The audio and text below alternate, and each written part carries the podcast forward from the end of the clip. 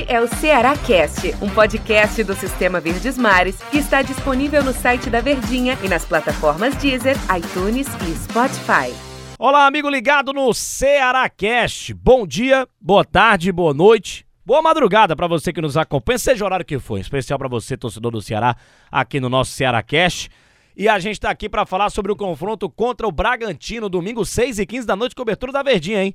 Narração de Antero Neto, comentários de Tom Alexandrino, reportagens de Del Luiz. Um jogo que promete. O Ceará vai tentar essa vitória no Campeonato Brasileiro, válido aí o jogo exatamente pela 27ª rodada do Campeonato Brasileiro. E eu, Denis Medeiros, aqui recebendo Daniel Rocha, o comentarista que canta o jogo DR, para falar sobre essa partida, jogo muito importante, Ceará contra a equipe do Bragantino, Campeonato Brasileiro. E o Ceará que vem numa evolução, né? Mas tá nessa evolução, mas nessa evolução ele precisa ganhar jogos, porque ele já tá perto da zona de rebaixamento, apesar de ter dois jogos a menos no Campeonato Brasileiro, mas são dois jogos bem difíceis contra Palmeiras e contra o Bahia. Daniel Rocha, bom dia, boa tarde, boa noite, boa madrugada. Prazer te receber aqui no Ceará Cast pra gente comentar sobre esse confronto diante da equipe do Bragantino. Tudo bem, Daniel? Tudo bem, Denis. Grande abraço para você, para todo mundo que tá ligadinho com a gente. É sempre um prazer enorme estarmos aqui nas nossas plataformas digitais, no radinho, na televisão, em tudo quanto é canto que a gente se encontra. E esse encontrinho aqui que voltou a ser diário, né, nos nossos podcasts, tanto aqui no Cearacast como no Fortaleza Cast, todo santo dia, aqueles 10 minutinhos daquele bate-papo maroto que a gente costuma ter aqui. E eu gosto de sempre deixar a minha gratidão agradecendo ao ouvinte que nos prestigia, porque afinal de contas, não fosse eles aí, não faria sentido a gente aqui do lado de cá. A gente precisa falar a respeito desse Ceará que vai encarar o Bragantino. Ainda não vamos entrar especificamente dentro do jogo, realmente ainda, porque tem mais podcast daqui para lá para a gente falar a respeito disso. Mas é bem verdade, viu? Você que acompanha a gente no carro, no trânsito, na academia, no trabalho, fazendo qualquer coisa que for, mas não perde essa nossa conversa, cola aqui que o papinho vai ser bacana, viu, Denis? Exatamente, Daniel Rocha. Vamos nessa falar aqui sobre o Ceará diante do Bragantino. É, é a gente para para pensar a classificação, olha a classificação do Campeonato Brasileiro. Bragantino está lá dentro do G4. Nos últimos quatro jogos foram dois empates, duas vitórias. O Bragantino ele é o quarto colocado, 41 pontos. E a gente olha para o Ceará, o 14 colocado, apesar de dois jogos a menos, tem 30 pontos, está perto da zona de rebaixamento. E nas últimas três partidas o Ceará não sabe o que é vencer. Foram dois empates e uma derrota. Analisando tudo isso, o jeito de jogar do Ceará, essa evolução que o time está vivendo, principalmente na parte ofensiva, né? Na construção de jogadas. Contra o São Paulo a gente viu o Ceará atacando muito. Mas também sofrendo muito defensivamente. Vai encarar um Bragantino que gosta de marcar pressão, que gosta de ter a bola, que gosta de atacar os adversários e que vive um grande momento. Tá muito bem na Copa Sul-Americana, finalista, vai encarar o Atlético Paranaense, lá no dia 20 de novembro no Uruguai. E no Campeonato Brasileiro está dentro do G4. Analisando tudo de uma maneira geral, de forma macro, amplamente falando. Hum. Não vai ser um jogo fácil, né, Daniel?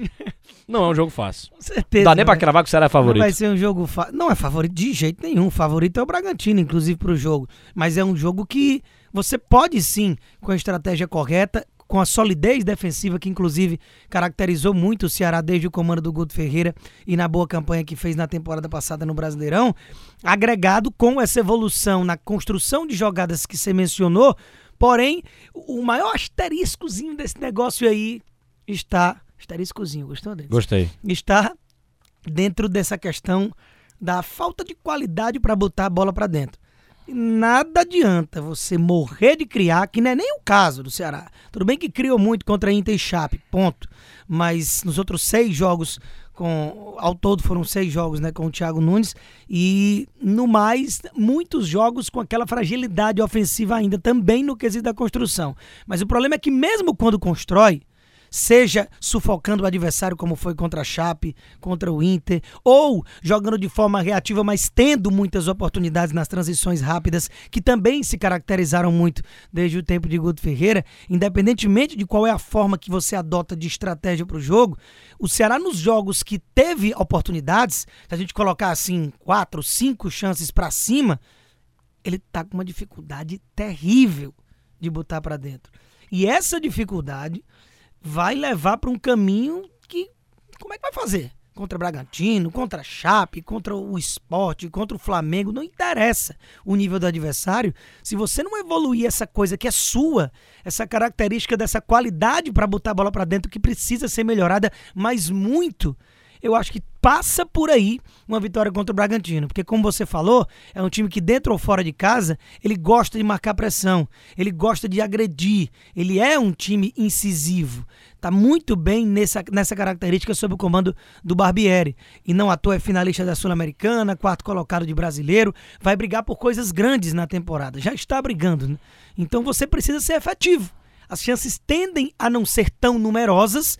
E se você precisar da quantidade de chances que está tendo para botar uma bola pro gol, aí, meu amigo, não vai ser muito complicado conquistar esses três pontos, Denis. É, e a gente vê o Ceará, né, que pode jogar aí com Richard no gol. Lateral direito ali o Igor mesmo, né? E se ele for com dois zagueiros, né? Se bem que o Gabriel Lacerda tá pedindo passagem. Aí o Messias Luiz Otávio, você tem o Bruno Pacheco, Fernando Sobral, acho que o Marlon ali de volante, ele gosta mesmo do Marlon, do futebol do Marlon. Vina, e aí as grandes dúvidas, né? As dúvidas na, nas pontas do Ceará e na frente o Clebão. Hoje eu acho melhor para jogar contra o Bragantino o Lima ali do lado esquerdo. E por que não o Eric, né?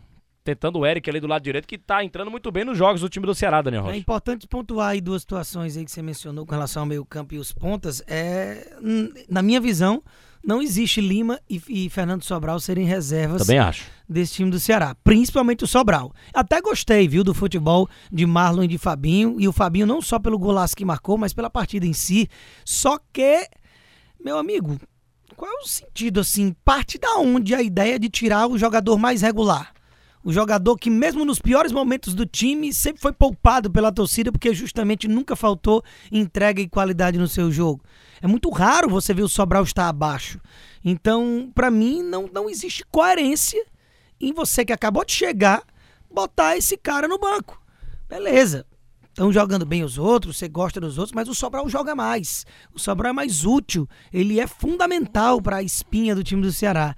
E o Lima, pelo jeito, não vai ter muita é, minutagem com o Thiago Nunes. Ah, o Lima tá jogando bem? Não está jogando bem. Mas quem é que está jogando bem do meio para frente? É melhor ter o Lima. E dentre todos jogando bem abaixo daquilo que se espera, o Lima, num lance, ele tem característica para decidir um jogo. Coisa que o Kelvin não tem. Até porque são outras características. Ele ocupa aquele espaço mais à frente, mas é um jogador mais exatamente de ocupação, de flutuação, de marcação. E é ali, para essas posições de pontas, é preciso cara agressivo, rompedor, que parta para cima.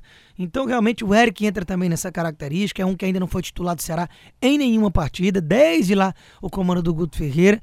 Então, não que o Eric tenha que ser titular porque entrou bem contra o São Paulo. Realmente entrou muito bem, mas acho que ainda tem gente na fila. O problema é, tá oportunizando todo mundo. Então, ao invés de ficar com umas ideias meio birabolantes e que não estão dando certo, vamos colocar quem tá jogando bem, quem tá pedindo passagem. E é o caso sim do Eric. Exatamente. Aliás, o jogo do Ceará vai ter 30% de público, né?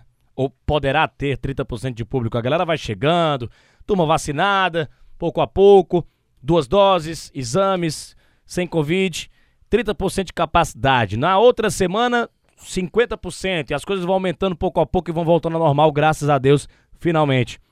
Mais um fator importante para o time do Ceará. Apesar da campanha, se a turma resolver e der os 30%, dá um barulhinho legal, hein? Dá cerca de 15 mil, mais ou menos, com essa porcentagem, né? Com um decreto que já vai ser aprovado, já está aprovado, na verdade. O negócio são muitos protocolos. E né? não é mais evento teste, né? Agora é isso aí e acabou. Se, se, Deus quiser, não tem mais regressão. Então é para daqui a, sei lá, um mês, é, dois meses, no máximo no fim do ano, a gente está tendo público total e já no ano que vem nem se cogitar nada de nenhuma regulamentação com relação a isso. Mas sim, faz um barulho bacana e faz uma diferença grande, viu? Então é importante sim o público chegar junto. A gente sabe das dificuldades, nem todo mundo tem condição de ir, não só financeira, como de estar dentro dos padrões dos que podem ir com relação à vacina, mas é fazer o esforcinho e se preparar para aproveitar que esse decreto mudou em cima da hora, que já vai poder, é, já nesse próximo jogo, no domingo, conseguir é, fazer essa festa maior ainda do que já estava previsto. E o, e o legal é que o jogo é no horário bom. Jogo no horário bom.